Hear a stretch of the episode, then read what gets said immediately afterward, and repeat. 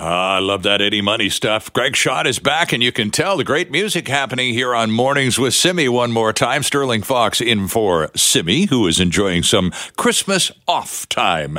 Van Vaughn Palmer is joining us now with a, a look at the headlines, uh, joining us from the View from Victoria. Vaughn, good morning. Good morning, Sterling. So, yesterday, you and I had a very interesting conversation about, among other things, hummingbirds, because you have feeders at your house and your wife is a devoted hummingbird fan. My next door neighbor, Tony, is in exactly the same boat. We always have hummers around our house because he's got feeders. So apparently, you and I were talking about how to help the little hummers get through these super frosty conditions. And apparently, a lot of people, Vaughn, decided to help you out too. Oh, you got a whole bunch of suggestions. You know, I, I'm on NW yesterday, and God bless the NW listeners. They know everything. And uh, I've been on social media as well. I'm inundated with, uh, you know, how to rescue your hummingbird. So uh, this is this is actually a pretty serious thing It for is. loving wildlife. The I gather there's a great piece on the Tyee website, which I recommend to people by uh, freelance journalist Carrie Banks, explaining that that Anna's hummingbirds are here partly because we feed them. Mhm.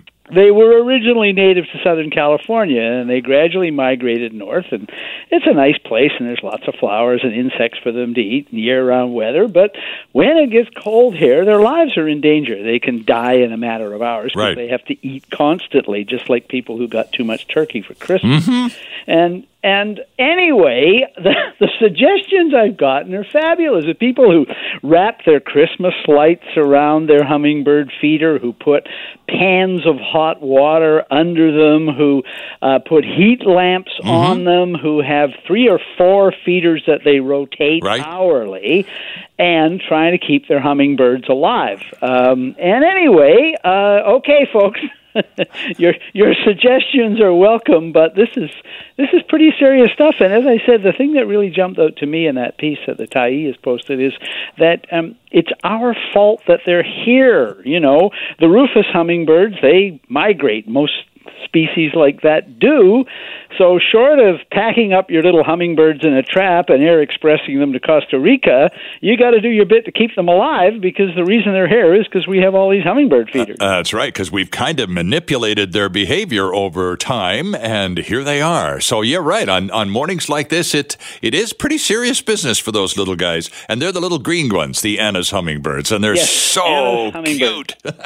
Yeah, they're cute, but man, oh man, they eat a lot, and they basically have to eat constantly uh, to keep moving. Although I had a funny note from somebody, they're very, very territorial, and I guess because when they find a food supply, they don't want any other hummingbird coming near it. But somebody said if they spend less time fighting with each other and driving each other off, they would probably not eat to eat as much. So, there you go. Be less warlike, birds.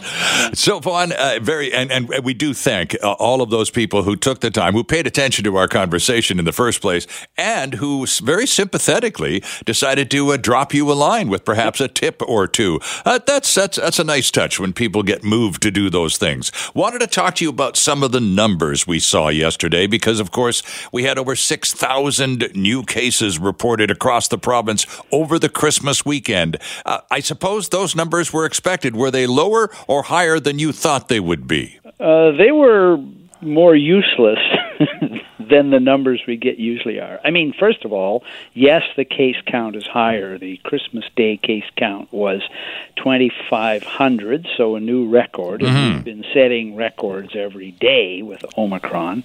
But the the Boxing Day and Monday numbers were highly suspect. They're, first, the numbers dropped, but they came with a warning that these are only preliminary numbers, which tells me that there's more to come. And the reason for that, Sterling, is what we heard on Friday. Um, we're overwhelmed in terms of testing. We reached the max. Yes. So you only know how many cases you have based on how many tests you have. And uh, we've run out of testing resources. They've been telling people don't bother coming and get tested. Just stay home if you have symptoms, unless it's really serious. Uh, people, of course, have been not going out because of the weather, because they don't want to spend five hours on Christmas or Boxing Day waiting to get tested. Yeah. so the numbers are, are highly suspect as well, uh, Sterling. We did not get hospitalization or ICU numbers. We won't get those today either. Right. Our first reliable briefing that will give us a real protect picture of where we are will be tomorrow, Wednesday, and at the speed with which COVID 19 is moving, that's an eternity. It'll be the first reliable numbers we've had since Friday of last week. Interesting stuff. Now, our question of the day, Vaughn, on the table for our listeners is Does the new high case count numbers, or do those numbers make you think twice before going out for anything until the numbers start to come down? And I'm starting to get some responses. Bob says, I'm not bothered about the case counts unless we see a dramatic increase in hospitalizations and deaths. Seems to me like Omicron is the new name for the seasonal flu. That seems to be a bit flippant in terms of the of the contagious nature of of uh, the Omicron variant. But Vaughn, this is a pretty typical reaction based on some of the mail I'm receiving this morning,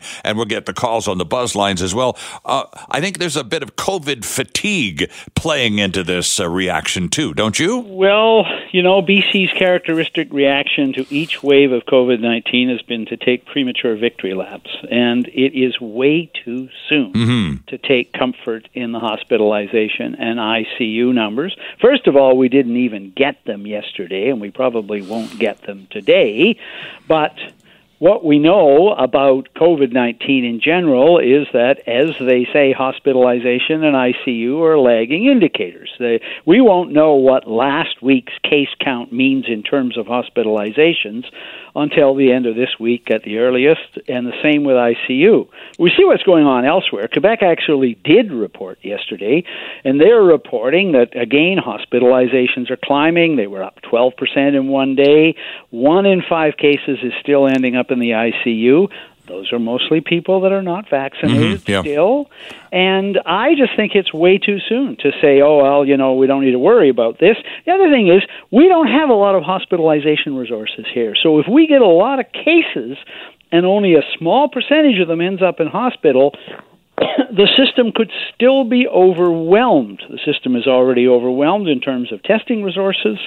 It's already overwhelmed in terms of contact tracing. So uh, I don't get carried away, folks. It's too soon to declare another one of our premature victories. We made that mistake in the past, and I say don't do it now. Indeed, Don Vaughn. Here's another email. This one's from Diana Lynn, who says, uh, "Do I have reservations going out with this latest spread of Omicron? Reservations or not, my retail work dictates being on site." In quotes. So she adds, "I implore people entering retail stores to show staff respect by wearing masks, wearing." Them properly, plus giving staff some distance.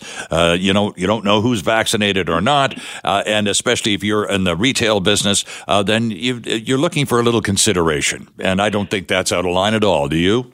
No, I think that's very good advice. Uh, think of healthcare workers even more. Uh, think of places where uh, employers have not required all their staff to be vaccinated. I think for the safety of their business and their customers, they should do that, but not all of them have done that. But no, Sterling, that's much better advice. Mask up. Uh, don't go out if you don't have to. Right. If you have to work, uh, do everything you can to keep your distance and say stay safe and hang in there. You know, we may be headed for brighter days, but right now, it is way too soon, as I say, to take another of our premature victory laps. And of those, uh, well over 6,000 new cases reported over the Christmas long weekend, uh, the majority of them, as it turns out, no surprises here again, Vaughn, but the, the vast majority, well over 50% of them, in Fraser Health. Uh, yes, although, you know, again, we don't have the full numbers. It may just be that they're doing more testing in Fraser Health. Could be. And people maybe, more people may be getting out to get tested in Fraser Health because they wanted to get tested to find out if it was safe to have Christmas with their families or spend their holidays with uh, relatives or even do a bit of traveling. I mean, all, all of that is unknown. And for that reason, I think, as I said, you know, I appreciate they got us some numbers yesterday, but given how many gaps there are in the numbers we got yesterday, Sterling, it might have been just as useful for them to not say anything, just say play it safe. Yeah, Vaughn, we had the uh, acting president of the Surrey Teachers Association on with us yesterday talking about returning to class uh, in a week or two. Uh, now, we've known uh, from UBC and some of the other post secondary schools that they're going to go online for an extra couple of weeks before returning in person. Are you expecting any directives from the Ministry of Education this week in the off week regarding in person return to classes when they're supposed to go next week? Uh, no, I think uh, there Dr. Henry has been consistent over time. On balance, uh, schools are not especially risky. Our contact tracing over time has borne that out. And second of all, for the mental health of the students, she thinks it's more important to have the schools open. So I don't expect okay. any reversal on that. Uh, I think we may get some outbreaks in schools where they deal with something, but uh, no, I do not expect that.